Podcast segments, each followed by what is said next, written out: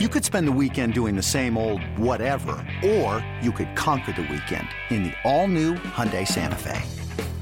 Visit HyundaiUSA.com for more details. Hyundai, there's joy in every journey.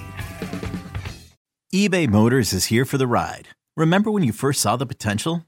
And then through some elbow grease, fresh installs, and a whole lot of love, you transformed 100,000 miles and a body full of rust into a drive that's all your own.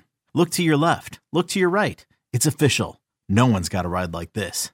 There's nothing else that sounds like, feels like, or looks like the set of wheels in your garage. With over 122 million parts, you can make sure your number one ride or die stays running smoothly. So there's no limit to how far you can take it. Brake kits, turbochargers, engines, exhaust kits, roof racks, LED headlights, bumpers, whatever your baby needs, eBay Motors has it. And with eBay Guaranteed Fit, it's guaranteed to fit your ride the first time, every time, or your money back. Plus, at these prices, well, you're burning rubber, not cash. Keep your ride or die alive at ebaymotors.com. Eligible items only. Exclusions apply. This is Prevent Defense, the podcast.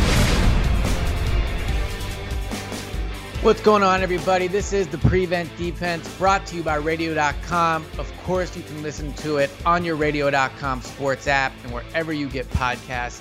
I am your host, Elliot Shorr-Parks, and as you know, I'm lucky enough every week to co host this with the one and only Brian Baldinger. He's got the Baldy breakdown headband on right now. Looks like he's got the maybe the uh, breast cancer month going on there, Yes. so he's looking fly. What's going on, Baldy? How you doing? I'm good, Elliot. You know, I mean, this is like intense now. I mean, we're we're almost out of October here, and John Madden said this a long time ago, Elliot, to me, and he said it uh, on broadcast. He said the season doesn't start until there's a frost on the pumpkin. And I woke up this morning, it was like 37 degrees. It was almost a frost. So I'm thinking, you know, the season's about ready to start. It's about ready for some of these teams to like make a decision whether they want to be playoff pretenders or contenders right now.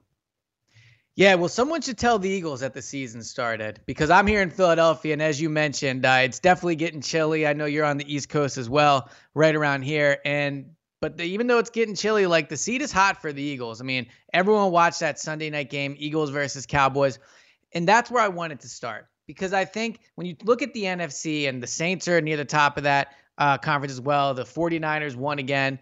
But the Eagles and the Cowboys are two of the premier franchises in that conference and two teams that were expected to compete for a Super Bowl this year. I mean, both teams had Super Bowl aspirations. The Cowboys coming off their playoff uh, appearance last year with a playoff win, and the Eagles, viewed by many to have one of the best rosters in the NFL. So let's talk about the Eagles to start. I'm here in Philadelphia. I was down at the Eagles facility yesterday. This team is a mess right now. They're a straight up mess. I mean, they're bad on defense, they're bad on offense. The coaching hasn't been great. But before we get into the X's and O's, because I know you've watched all the Eagles snaps, you've posted some great videos about them.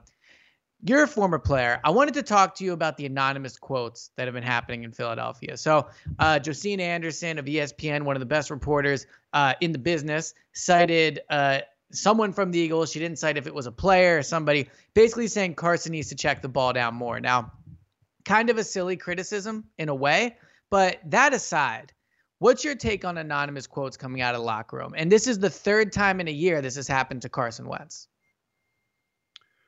Well, I mean, it's it, it keeps happening. So there's you know where there's smoke, there's fire.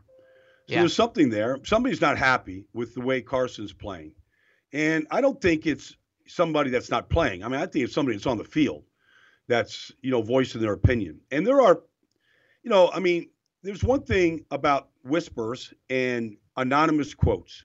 I mean, uh, every obviously nobody's going to put their name on it because nobody wants that sort of jarring that's going to happen as soon as their name gets attached. So nobody's going to put their name on it, and everybody wants that, but that's not going to happen.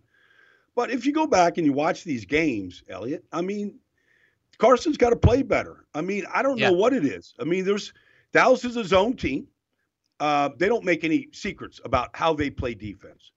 Um, they rely on great speed and disciplined play and a front four that gets after quarterbacks, and they did on Sunday night. But you know, if, if you're playing against these zones and somebody, know, Alshon, Ertz, Agholor, pick a name, and they're curling, you know, at some point into the zone, The ball's got to come out hot and it's got to come out with anticipation. But if you wait, it's too late. And there's hesitation for whatever reason. I mean, Carson sees these things. Um, Doug Pederson sees this. And I'm not saying it's it's all on Carson because there's a lot of parts of this offense that don't make sense. They don't have answers for things that teams do that probably they didn't look at on Wednesday or Thursday during the week. And, you know, whether it's missing a sight adjustment, a blitz, or whatever it is, I mean, there's things that aren't getting done within the offense. But if we just address Carson, he's got to play better. He's got to get the ball out of his hands, got to play with better anticipation. And I don't know if it's about a chemistry with certain players versus other players, but it doesn't matter. I mean, you got to throw to the open guy. That's what the offense is. And I don't believe he has favorites.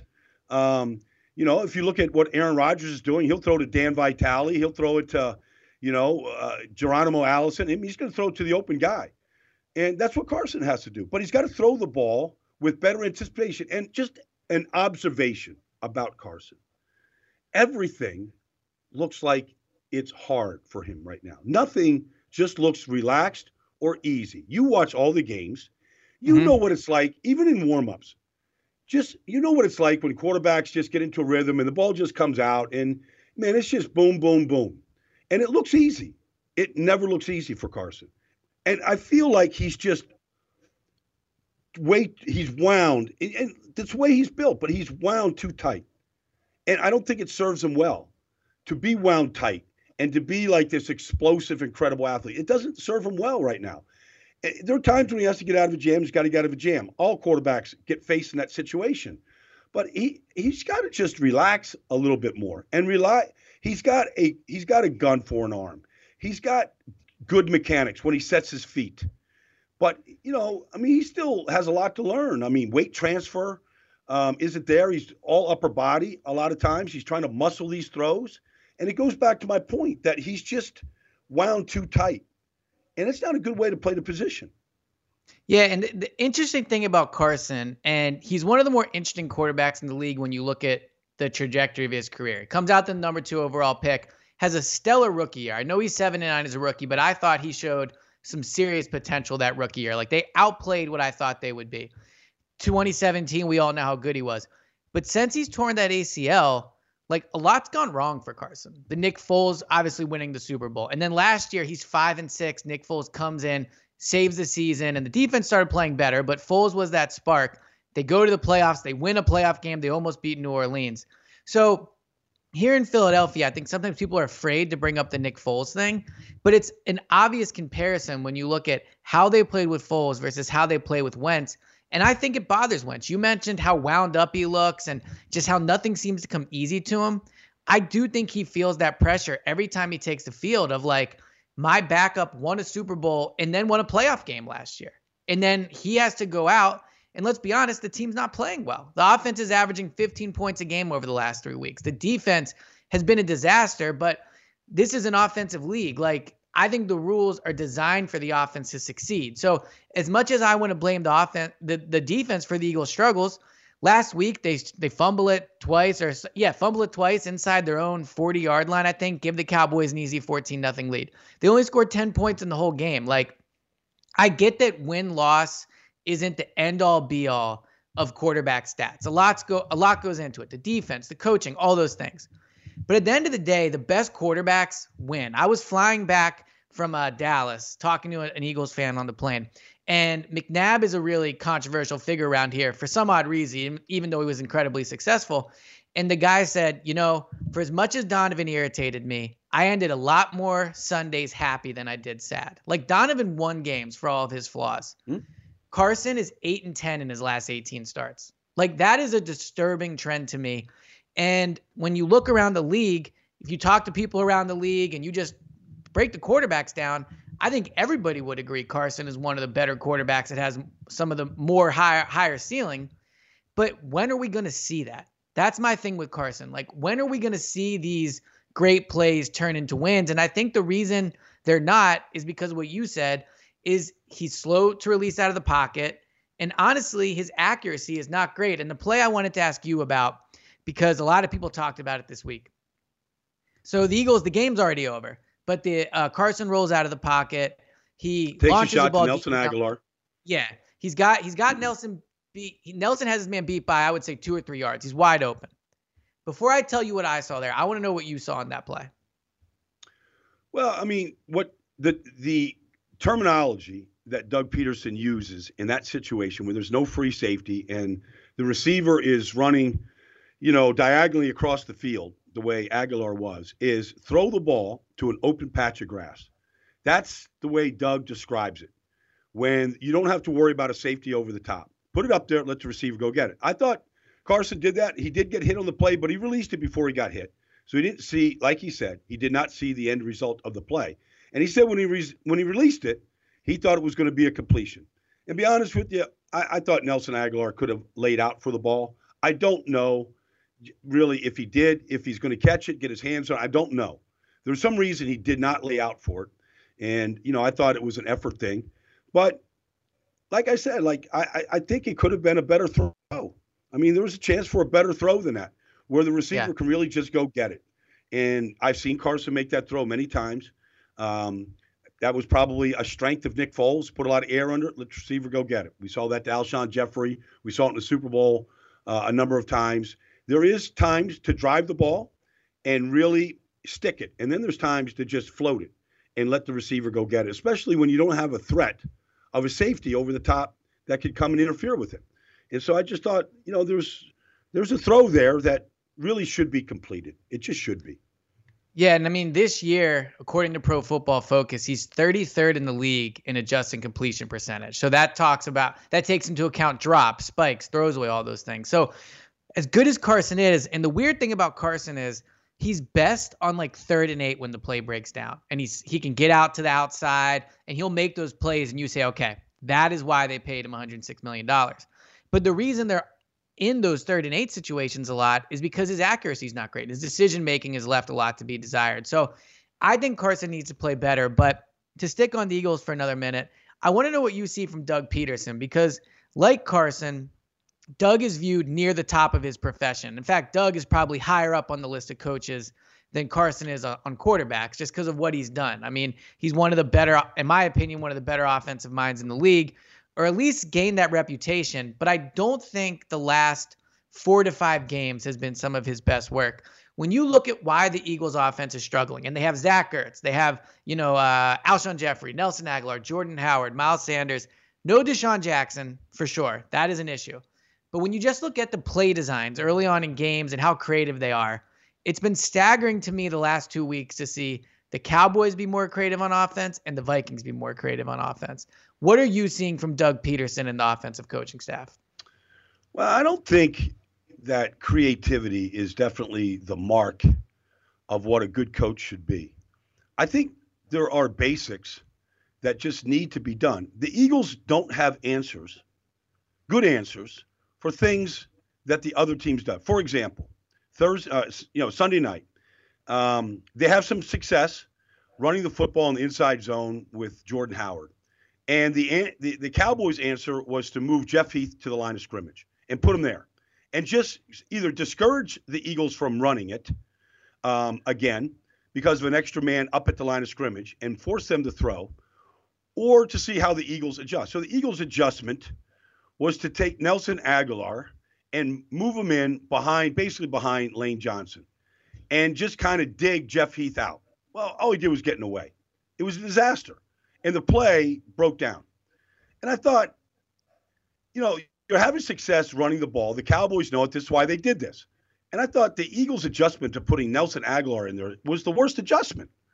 It Yeah. didn't help the play at all. And he's not he's not a guy that is a is is a physical guy. He's not like I'm just gonna throw a name out there. Adam Thielen's a good blocker. Cooper Kupp is a good blocker. Uh, Robert Woods a good blocker in that situation where they've just got to basically shield, not get in the way of the of the play, but not let Heath make the play. That's all you got to really. And Agholor isn't just he's just not that guy. But that was their answer. Another case in point. The Cowboys on a basic slot blitz. They bring Jourdan Lewis off the slot, 27. Okay. So they bring Jourdan Lewis off the slot, and there's two receivers over there. So nobody sees Jourdan Lewis coming off the slot. Carson doesn't see it because I, I think he thinks he's going to be protected. There's no hot read or sight adjustment by any receiver. And Carson gets decked by a simple slot blitz. Now, somebody has to see that.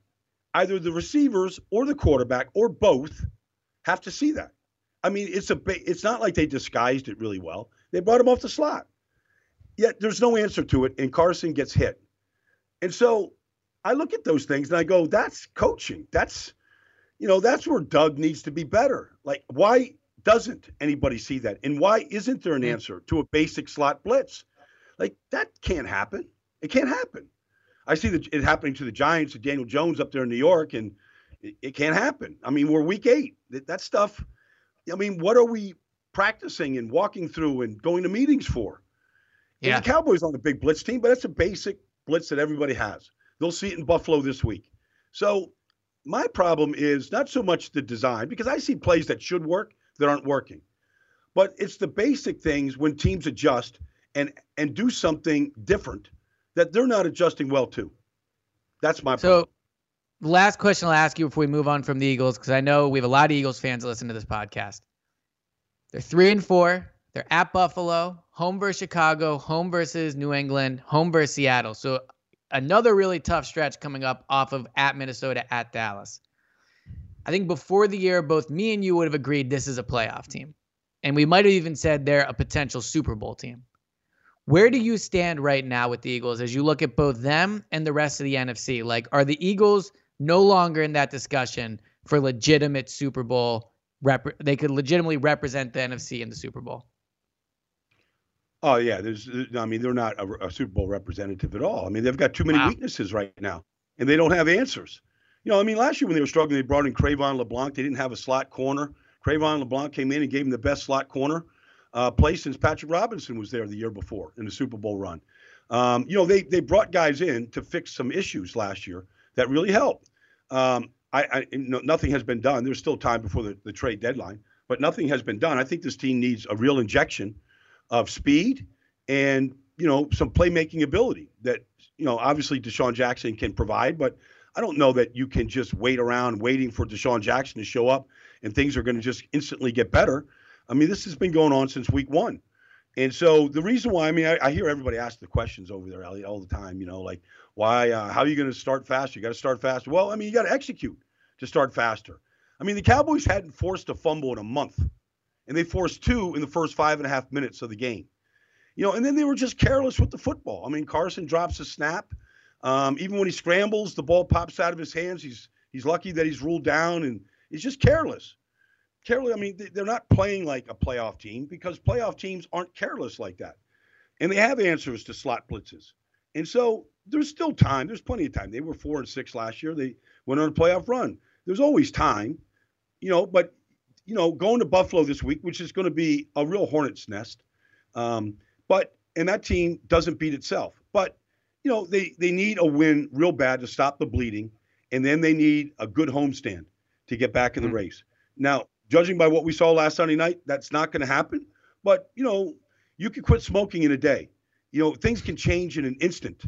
So it can change, and the you know the plane ride, the short hour plane ride home from Buffalo could be really really good if they go up there and beat a good football team. Yeah, one team, and I, I agree. Look, they the Eagles, I still think have enough talent to go on a run. They're not as talented as I thought they were. They have holes all over the defense. Alshon's not look good. Like they are not as good as we thought. But I still think they have enough talent to potentially go on a run and maybe maybe win the division. But one team that's proven things can turn around quickly are the Cowboys. I mean, they lose three in a row, and then they absolutely smack the Eagles around on Sunday night. So let's talk about the Dallas Cowboys for a second because going into that game, if the Eagles would have somehow won, we're maybe sitting here talking about is there a new head coach in Dallas? I don't know if Jerry would actually pull the trigger, but it was probably pretty close. Lincoln Riley's talked about the job, or, or has been rumored to be into the job. Urban Meyer talked about the job and said what a great job it would potentially be. So there were there was you know some trouble there, but one of the things that impressed me about that game is Dak Prescott. Now, we talked about win loss record for quarterbacks. I wrote an article this week talking about who in the league has the best winning percentage as a quarterback. And the top five, obviously, Tom Brady, Patrick Mahomes, Russell Wilson, Aaron Rodgers, Dak Prescott. Like, that's a rarefied air of quarterbacks right now. And Dak finds his name on that list. And it blows my mind that every week, whenever you talk about the Cowboys, you say, well, Dak's kind of the weak link there, right? Like they can run the ball, they have talent on defense, and it's impressed me how they built through the draft. But I think it's time to discuss Dak among the top 10 type quarterbacks in this league. I know he's not a perfect passer, but when you can do what he did on Sunday night in that spot, I really think he's a very underrated quarterback. What do you see from Dak when you look at the X's and O's? Because the Cowboys still have a tough decision, or I don't think it's a tough one, but they still have an expensive decision to make in regards to re signing him. Well, the first thing I see is poise. And I've seen poise yeah. from the day that he took over for Tony Romo, and he plays with it. Um, he doesn't get rattled. Um, and he played with backup tackles, you know, prior week, and things weren't real good. Um, but I see a guy that plays with poise, and he conducts himself professionally, and he has a lot of fun out there. He has a lot of fun playing the game, a lot of joy in Dak. He's a natural natural leader. Um, he, he commands respect just naturally. I mean, it's just very easy to see that. And so I, those are the things I see. Um, we can't really measure Dak until you get to the postseason because that's how we measure quarterbacks, whether it's Rodgers or Brees or Brady or what we did with Peyton Manning before he went on any playoff runs. We measure these yeah. guys in the postseason. And so they won a playoff game last year, did not play well against the Rams in a loss, didn't do very many things well. So I, you know, look, I think Dak is going to win his share of games like he is. He's going to continue to win, but he's going to get measured in January. And if you're in Dallas and there's Roger Staubach and there's Troy Aikman, I mean, those are the guys you're going to get compared to. Romo did, and it was fair. You know, it was a fair comparison, and he came up short in a lot of playoff games. Um, but he won a lot of games, just the way Dak is, and he. That's a fair comparison right now. He looks a lot like what Tony Romo is. Romo was the same way. He was very, uh, very uh, charismatic, natural leader, took the profession very seriously, uh, was a solid pro. But, you know, in Dallas, you're going to be measured against Staubach and Aikman, and that's fair, especially in that town, because they know what great quarterback play looks like, especially in the postseason. Yeah, and the good news for Dak is, unlike Carson, he's had playoff experience. I mean, he won a game last year. I believe he's been in three playoff games now. So he has that experience coming into this year. Outside of Dak, what do you see from the Cowboys? Because to me, on Sunday night, one of the biggest things I noticed was just the talent differential between those two teams. I mean, the difference was was out of control. The Cowboys have you know great linebackers. They have Demarcus Lawrence as a pass rusher. Secondary uh, is good, I think. Not not as good as maybe their their front seven, but but good and then they have Amari Cooper, who's not even 100% yet. So when you look at the Cowboys, are they the favorite to win the NFC East? And you said you mentioned the Eagles. Maybe they get in, maybe they don't, but you don't view them as a legitimate contender. I think the Cowboys can be a legitimate type contender in the NFC. What about you? Well, I mean, the one thing the Cowboys have over the Eagles is just youth and speed. Like yeah. they built through the draft. And so when you see them, you see, I don't, you know, I don't care if it's Chido Awuzie or if it's Jaylon Smith or Leighton Vander Esch, they've got speed. Um, you know, and it's it's everywhere. And so that's the difference. They have a big time running back that can do everything really, really well with a young rookie that's going to be a good player that is understands his role. And they've got speed. The Eagles don't. The Eagles are older and slower, and a lot of things that they've done have backfired on them. And so that's where they're at right now. They're corners. Um, you know, they're going to get double moved every week. Amari Cooper did it last week uh, for 44 yards. They're going to get double moved every week until they stop it. And when they have their starting tackles in the game, they're better at protecting Dak for those kind of plays to develop down the field. And they've got better playmakers. I mean, you know, they've been playing without Amari and without Randall Cobb, but those guys are difference makers. And so they're they're better talent wise right now um, than the Eagles are. So I want to stick in the NFC. But before we do, I want to tell all of our loyal and great Prevent Defense listeners that CBS All Access is still available, and it's really something everybody should be doing. Every Sunday, you can watch your local CBS game live with CBS All Access. You can catch your games at home or on the go across all your favorite devices. And it's really easy to sign up. You just go to cbs.com slash insider and you get a free one-week trial of CBS All Access. So if you want to be like Baldy and watch every snap of every game, you got to get CBS All Access. So let's stick in the NFC. The New Orleans Saints are still a cut above everybody else, in my opinion. You can say them or the 49ers. I would still give it to the Saints. And they go out and they smack the Bears around in an incredibly impressive performance. I mean, I think they were either underdogs or was very close going into that, and they end up just completely annihilating. I mean, it wasn't even close. They made the Bears look like they're the Bengals or, or you know the Dolphins or something. So, but the interesting thing is Drew Brees might be back. So let me ask you first, what did you see from the Saints last week? And then I think we should have a discussion about how quickly Drew Brees should come back because there's not really a huge need for him at this point. No, especially since they, you know, they they play Arizona this weekend at home, and then they have a bye, and then they're home to the Atlanta Falcons. So, you know, Drew's coming back from, you know, wh- whatever dislocated thumb. I mean, he's got a, a fractured thumb. Uh, I don't think there's any rush. I mean, the Saints are five and zero oh without him. They have proven, and they played up in Chicago last week without Alvin Kamara. The first time in three years they played without Kamara, and you know, I mean, they they played an un- unbelievable game all around. But what I see from the team is just a complete team. I see yeah. everybody. They've got a great. They've got some great players on defense. I mean, Cam Jordan is as good a defensive end as in football. Marshon Lattimore, Stephon Gilmore, as good as, at what they do as any corners in the league. Um, you know, they, their linebacking corps is four deep. Um, their defensive tackles don't get moved off the line. I mean, the Bears ran the ball seven times. They dropped back 56 times. It wasn't a fair fight.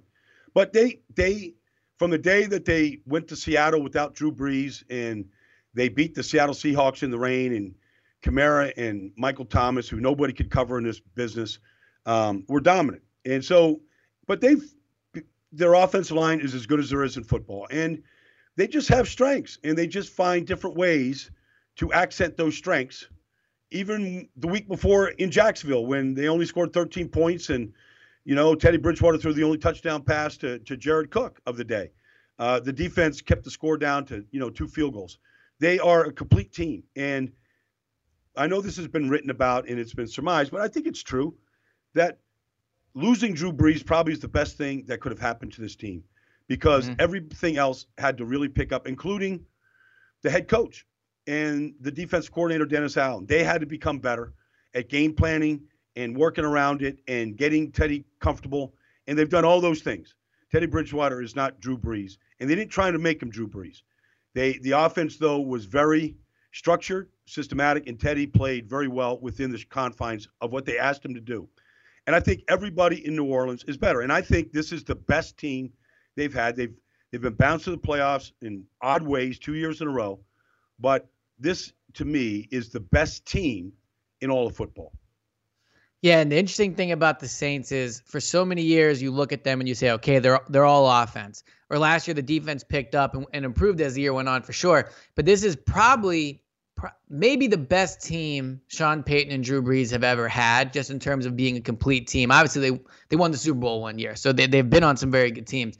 But I just think in terms of a complete team, and you're right. I mean, it's not often you would say Drew Brees go down goes down. That's the best thing to happen to a team. But now when he comes back, you look at them and you say they can just they can win so many ways. I mean, even if the defense struggles one day, now with Drew Brees, you feel a little more confident that if you need to get into the high 30s, you can do it consistently, mm-hmm. or at least you maybe trust him not to make a back back-breaking mistake. I think Teddy Bridgewater has played really well, and I think he's probably carved a niche out there as being a long-term backup if he wants to or maybe the eventual repl- uh, replacement for Drew Brees. Who knows? So he certainly helped himself. It's not an anti Teddy Bridgewater take, but you do feel better with Drew Brees in there. That's just a fact. So this week they play Arizona.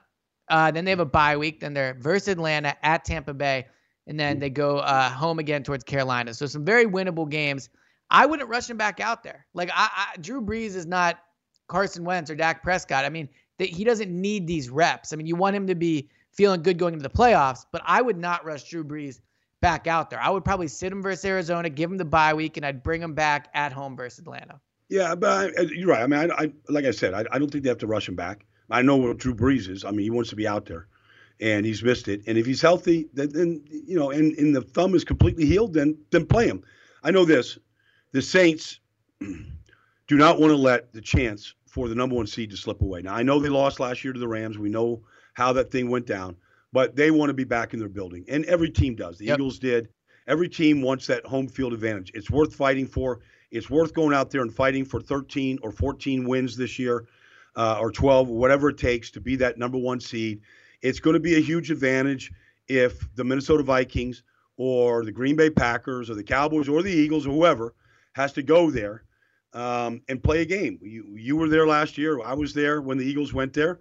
Uh, even though the Eagles jumped on them early, I mean that that building came alive and it was difficult. And I played in that building in playoff games. It's it's very very tough. And home field doesn't guarantee you anything, but it's a whole lot easier to go stay at home with that fan base than to go into Lambeau Field or to go into San Francisco, wherever you might have to go this year to play a championship level game. Yeah, I think at New Orleans is the toughest game in the NFL right now. I mean, going into New England is certainly not easy, but man, you said it. You were at that game. I was at both the Saints games last year. There's it's just different there. The noise, the like the pressure that the fans put on the team. I mean, you can really get get swallowed up quickly there if you're a bad team. So I agree. They want to get that number one seed. I just think they can get it anyway, even with Teddy Bridgewater. I think they beat Arizona, they beat Atlanta, they beat Tampa Bay. And then Carolina gets a little more difficult. But yeah, look, you put Drew, Drew Brees back in when he's healthy. We agree with that. But another team, speaking of home field advantage, I was just in Minnesota two weeks ago. The Vikings have looked awesome these last three weeks. And you mentioned how slow the Eagles look the Vikings, when I watch those skill set skill players, like those are skill players. Like Stefon Diggs, Adam Thielen, Dalvin Cook, like they make plays and they are so quick. Like they can change the game in a second. But the difference has really been Kirk Cousins over these last three weeks. He's got 10 touchdowns to one interception, almost a thousand yards in the three games, and of course they're three and zero. Kirk Cousins, dead even career record at 500, even has two ties. So he's been the definition of 500. But you can see that when he's on, he's one of the better quarterbacks in the league. I mean, he can make all the throws when he gets hot. He, he, he has that confidence about him. I mean, he picked the Eagles apart. And then last week against a really good Lions team, played well. What do you think has changed with Kirk Cousins? Because it wasn't too long ago his receivers and him were fighting publicly about how poor the passing game was going. Well, I was there in New York when it turned around, and I talked to Kevin Stefanski, the offensive coordinator. And I think people have to understand this. This is not Gary Kubiak's offense. Gary Kubiak's son coaches there and was on the staff, and they invited him as a consultant. It's Kevin Stefanski's offense. And so mm-hmm. what Kevin did was he goes, look, we, you know, play action is is the quarterback's best friend on early downs. He's under center a lot, especially first and second down. Almost every first and second down, he's under center. Now they have the league's leading rusher in Dalvin Cook. He might run away with the title this year, to be honest with you. He is so explosive right now. I, I, think he's better than at any point coming out of Florida State, not even close. And the offensive Agreed. line is much better. Both tight ends, both Kyle Rudolph and Irv Smith, uh, are really good blockers. They all fit in it. But it is their play action game right now that is getting Kirk Cousins uh, out of the pocket with all kinds of uh, room to make the throws, a lot like he did in Washington with Jay Gruden. And it looks a lot like what Jay did in Washington, but with much better talent than at any point in Washington. Maybe the offensive line in Washington was a little bit better, but better talent, uh, certainly at the skill positions than he ever had. And so Stefon Diggs is one of the great route runners, along with Adam Thielen. Um, they constantly beat good corners in Detroit last week, and you know the tight ends you can't uh, sleep on either one of them. Both of them are really good receivers. They've got a, they've got an elite receiving corps, and right now Kirk Cousins off play action is making unbelievable throws, and he has a great time. The, the question is going to become, like when they lost to Chicago and this everything went Harry Carey there, the Bill uh, the Bears didn't give them an inch to run, and they mm-hmm. got shut down, and the play action thing kind of went away, and you know there were a lot of holding calls. They got backed up, and they're in second and third and long, and all of a sudden there wasn't play action, and Kirk Cousins from a dirty pocket wasn't very good. You give him a clean pocket on these play action passes right now um, he is he's very very good, and that's where he's most comfortable at. And it allows these routes to get down the field and get deep, and let these guys work their one-on-one ability to beat coverage. And that what is simply what has happened over the last three weeks. And that's an interesting thing about the Vikings, because on one hand, I'm like, Elliot, don't be an idiot. Don't pick Kirk Cousins to win a big game, right? Like this, he's never done it. He's he continually struggles unless he's playing Chip Kelly in December in Philadelphia. He's, he never wins big games. We saw him lose to the Bears last year at home to to ruin a playoff spot. But on the other hand, when I look at the NFC, I say, okay, the Sa- the Saints are cut above. But if the Vikings are playing their best football, would I pick them to go into San Francisco and beat the 49ers? Like I might. I mean, the Vikings have an elite defense. They have elite skill position players. Offensive line has improved a little bit. Obviously, you have some young players on there. So the more they play, the better they'll get. And I think Kirk Cousins is a better quarterback than Garoppolo. So the NFC is so wide open right now that you could even really talk yourself into a team like the Vikings making it all the way to the NFC title game where they would probably have to go into New Orleans. Uh, just real quick, I mean the Vikings, where would you put them on your on your NFC hierarchy right now? Well, I, I, right now I'd put the, the Saints and the 49ers above them. I might put okay. the Packers above them. The Packers beat them. I think earlier. I would too. Yeah, I would too. Um, you know, Aaron Rodgers. I mean, it's the, the offense is just kind of funny to me.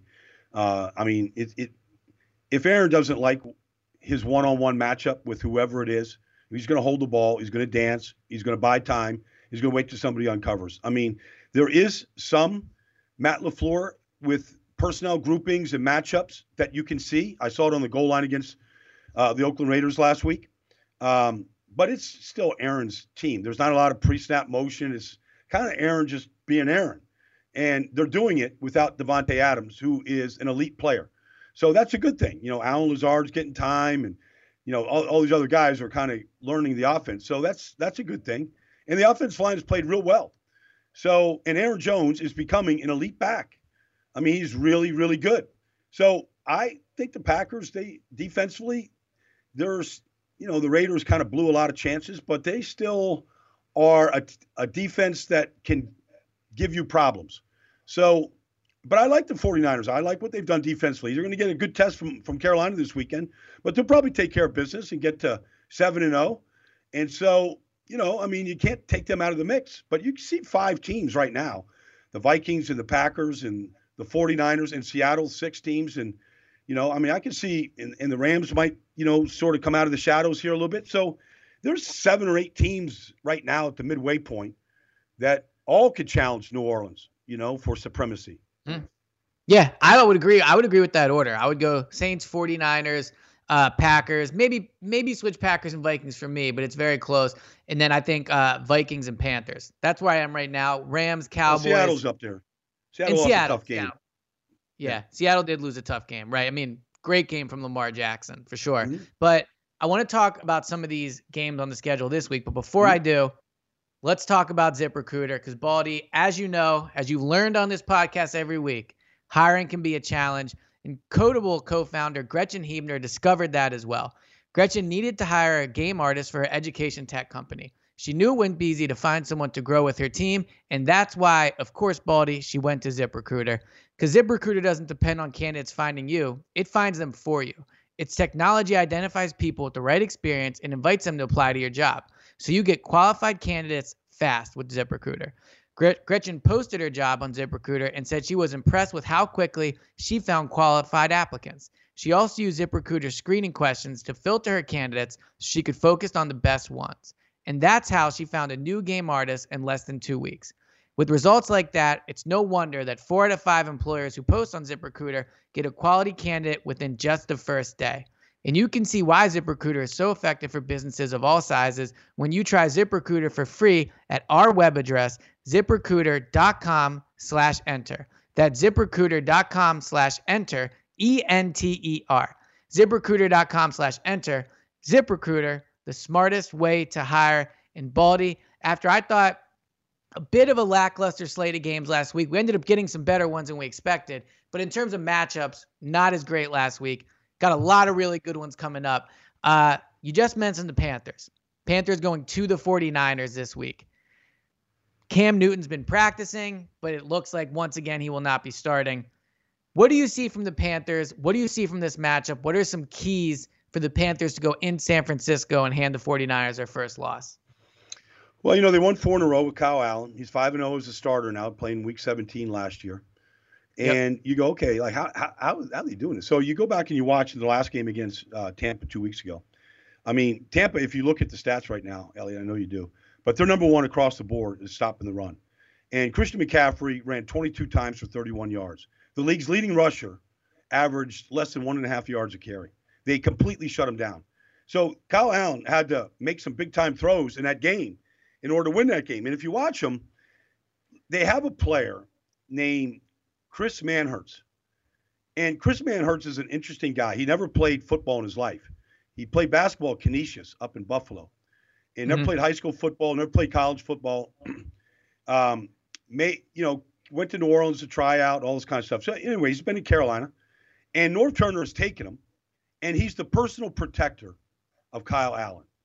So you know they're playing Tampa last week, and they got a great pass rusher in Shaquille Barrett, leading the league in sacks, and he basically looks like a basketball player cutting off the baseline. I mean, he just shuffles and slides to wherever the leak is. And then he uses a 6'6, 255 pound body with long arms to kind of just get in the way and shield guys. And he's the personal protector. And on a day where they had to go down the field to DJ Moore and to Curtis Samuel and to Greg Olsen, he allowed Kyle Allen time to go do it. And it's really smart. Now, they get four guys out instead of five out, but Kyle Allen is protected, backside, Yeah. front side, took very few hits in that game. And I think it's he, his role. It, he keeps expanding. He played 36 plays last week out of the 66. But I think when they go to San Francisco, obviously, with all the Sharks that they have in that 49er defensive line, they dressed eight last week, Elliot, eight defensive linemen against the Redskins. They all made plays, including the third team defensive tackle, Julian Taylor, recovered a fumble. But I mean, everybody made made plays. Uh, Nick Bosa is, is the ringleader. But this Chris Manhertz is going to have a real important role Sunday in San Francisco, warding off some of those pass rushers, Buckner, Bosa, you know, Mhm. Ford, whoever it is, Armstead. I- And I think that's going to be a big part of the game plan for uh, for Carolina this week. And I give them a fighting chance because of the way that they're balanced. Um, I will say this: Tampa did a great job of taking McCaffrey out, but he's Yes. going back home. He's going back to where he played at Palo Alto. He's circled this game for a long time. They're undefeated. They've had two weeks to get ready. That means McCaffrey's actually rested. And he doesn't like to be rested. He wants the ball every single play. So this is going to be a good game. It's going to be a great test, I think, for the 49ers. This is not going to be a blowout win. Um, you know, when you look at what Kyle Shanahan does uh, offensively, he's very creative. You give him a guy 30 minutes to put a game plan together, it could be amongst the league's best in 30 minutes. But on the other side, Luke Kuechly, you know, has been studying this game tape for two weeks. I mean, he's going to know tendencies. They're without two starting tackles. They're without their fullback. They've cobbled those positions together, and I think they're going to struggle against Carolina's defense. Yeah, so the 49ers make a big trade this week. They bring in Emmanuel Sanders. I love the move for two reasons. One, I love when teams show that they're going for it. The 49ers, maybe four weeks ago, five weeks ago, don't make this trade. But now they look and they say, we're undefeated. We have a chance. I mean, look, they're ahead of the Saints right now. I don't know if they'll be able to stick with it, but they're ahead of them right now. You're talking about maybe hosting the championship game of the NFC at your own building. So you go out, you bring in Emmanuel Sanders one of the only weaknesses on the 49ers was receiver. I mean, they have speed there, but they didn't have a guy like Emmanuel Sanders who can play outside and inside. That's dependable. That can be a game breaker while also being a possession receiver. And one of the things you hear out of Denver is how much he helped those younger guys and how much of a veteran leader he is. So you both get him on the field and off the field. And like you mentioned, you put him in Kyle Shanahan's offense. Very excited to see what he can do last week playing in FedEx against the four, uh, the uh, Washington. Hard to really do anything there. I mean, they were basically playing in a pool of mud. But Yeah. how do you think Emmanuel Sanders impacts his 49ers offense? And I'm guessing I'm guessing you like the trade. I love the trade. And, you know, I, I thought maybe they'd make a phone call to Cincinnati just to see, you know, what AJ Green's status is. And, you know, I They- thought they would make a could. call. They Maybe still could. could. um, you know, I mean, that's really what's going on right now. I mean, good teams are rating bad teams of good players. I mean, that's always been going on in the league. Some of these teams that are really bad right now are basically a farm system for the really good teams that want to get better. Um, about the same time that trade went on, a former player of Kyle Shanahan, who played with him in both Cleveland and Atlanta, texted me and said, "Man, that's a great deal." And Taylor Gabriel, I, it's not a secret. I mean, Taylor Gabriel is a big fan of Baldy's breakdowns, so he's a good player. But Kyle loved Taylor Gabriel. He loved his speed, and he's a very similar player to Emmanuel Sanders. Um, Emmanuel Sanders is a great kid, great kid. I call him a kid because I, I still think he's really young, although he's 10th year league. But I mean, he, he is a great player. He's got great suddenness and quickness. Um, he will fit right in. And Kyle, you take a guy like that, like Taylor Gabriel, um, those guys flourish because they're going to get opportunities to really work their craft. He's a great route runner, but you need time. to kind of sell guys on routes. And off the play action that Kyle Shanahan does, it allows receivers to really develop. And I think if you look at that room, like to your point, Elliot, which is a great point, when you look at Deebo Samuel and you look at Dante Pettis, you look at young receivers, they have no mentor in that wide receiver room. None.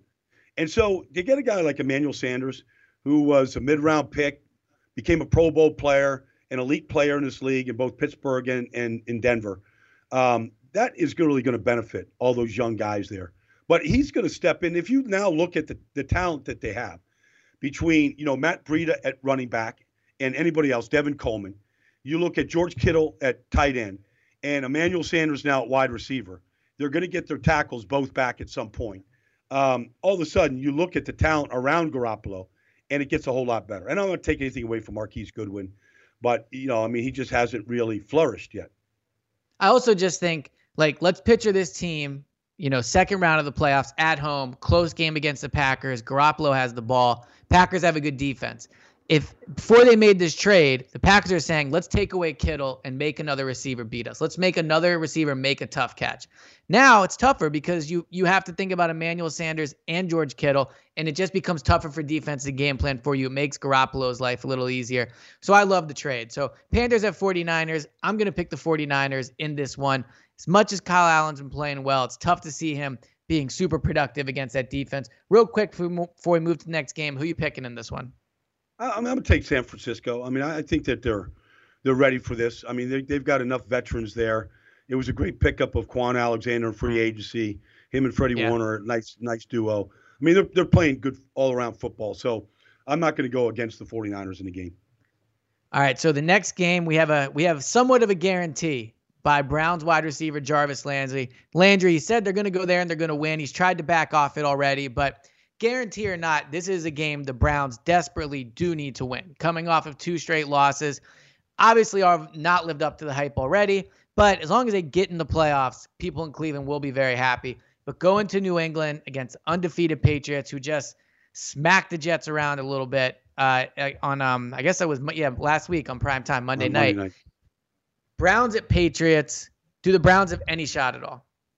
I don't think so. And yeah. you know, the, the thing that about the Patriots, Elliot, to me, and I just did this breakdown on total access for the NFL, but they, I think they honestly used the regular season to just get themselves ready for the postseason. I mean, the def- they, they played both New York teams back to back weeks. They played the Giants and they played the Jets back to back weeks. And they played completely different defenses in both games. Against the Jets, they played zero coverage.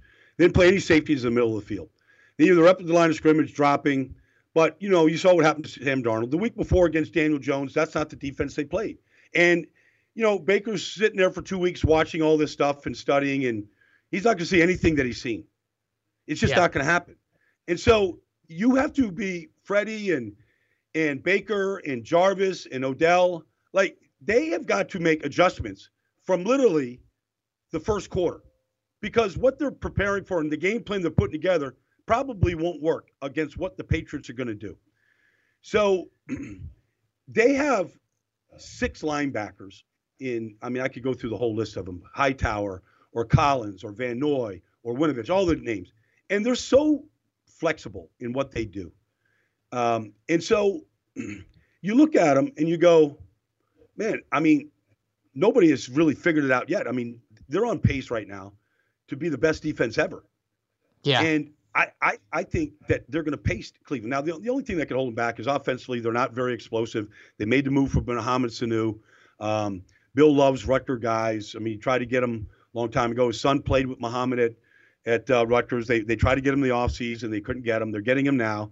I don't know how ready he's going to be. Josh Gordon is on the shelf. they need a, a real good player opposite of Julian Edelman for sure. Um, I'm, I'm, I won't be surprised if they make a move for an offensive tackle here in the next week because uh, they really need one or the next five days, whatever the trading deadline is, Elliot. But I, I think they'll make a move there to kind of upgrade that. But you know, right now, defensively, I mean, I I think the way that the Browns have played all year, they have not only aren't they very consistent in anything that they do, they they break down with what they do, whether it's protection or just holding or penalties. I mean, they just have uh, turning the ball over. Like you can't make any mistakes against the Patriots. You can't have holding calls would be first and 20 against that defense. You can't turn mm-hmm. the ball over against that defense. I mean, they have how many interceptions, Elliot? They have 14, 15 interceptions.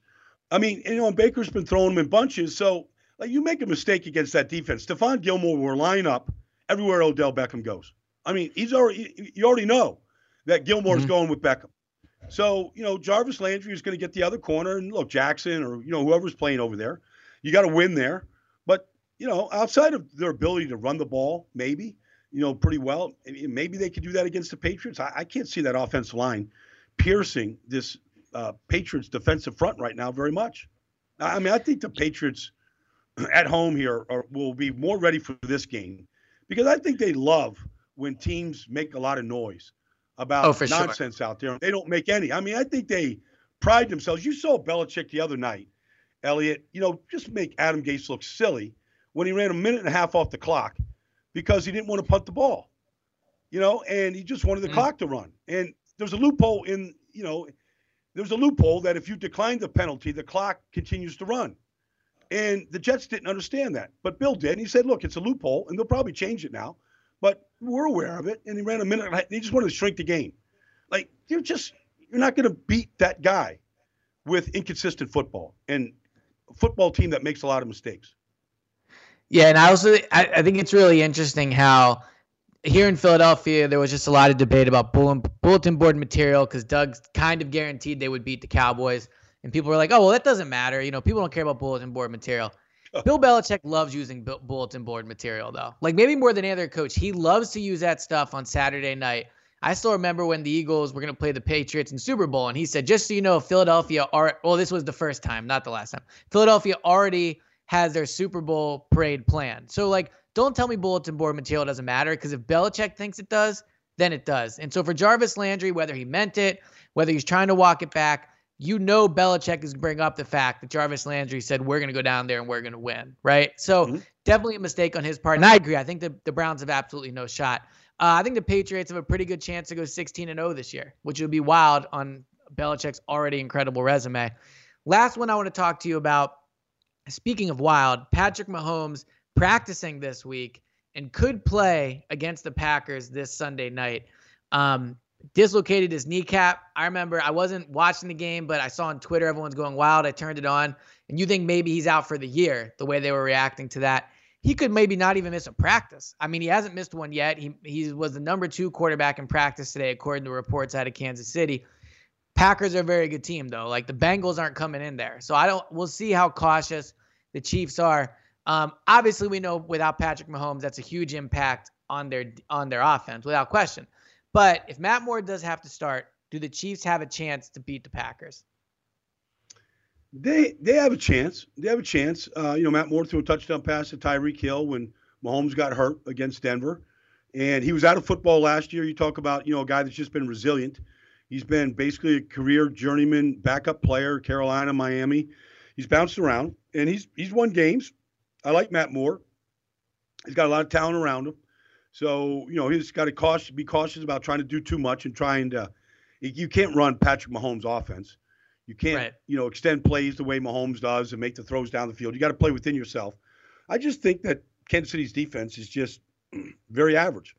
And uh, Houston showed that the week before when they ran all against them. And I think what Aaron Jones is doing right now, in the way that Green Bay has pretty good balance, um, I think you know Aaron Rodgers will know exactly who he wants to attack in this game and how they want to attack it. I like Green Bay to go in there. I mean, Kansas City's already lost two games at home this year. I don't see why this can't be a third game with or without Patrick Mahomes this week. Yeah, and I was gonna say, as good as Patrick Mahomes is, like they did lose the two games prior to him to him going out. So they are a beatable team, and I think the Packers are really good. The Packers defense maybe not as elite or high level as we thought going into the to the first few weeks, but I still think they're one they're way better than the Chiefs defense. So the the Packers will have the off the advantage there, maybe on offense and defense. Definitely if Matt Moore plays, but even if Patrick Mahomes does, the uh, Chiefs offense has struggled somewhat over the last few weeks. So lots of good games week eight, and of course we'll be talking about them next week on the Prevent Defense podcast. Baldy, as always, thank you for breaking it down for us, giving us all those X's and O's breakdown we need. And I will catch you next week. Thanks, Elliot. Always a good job, man. Talk to you.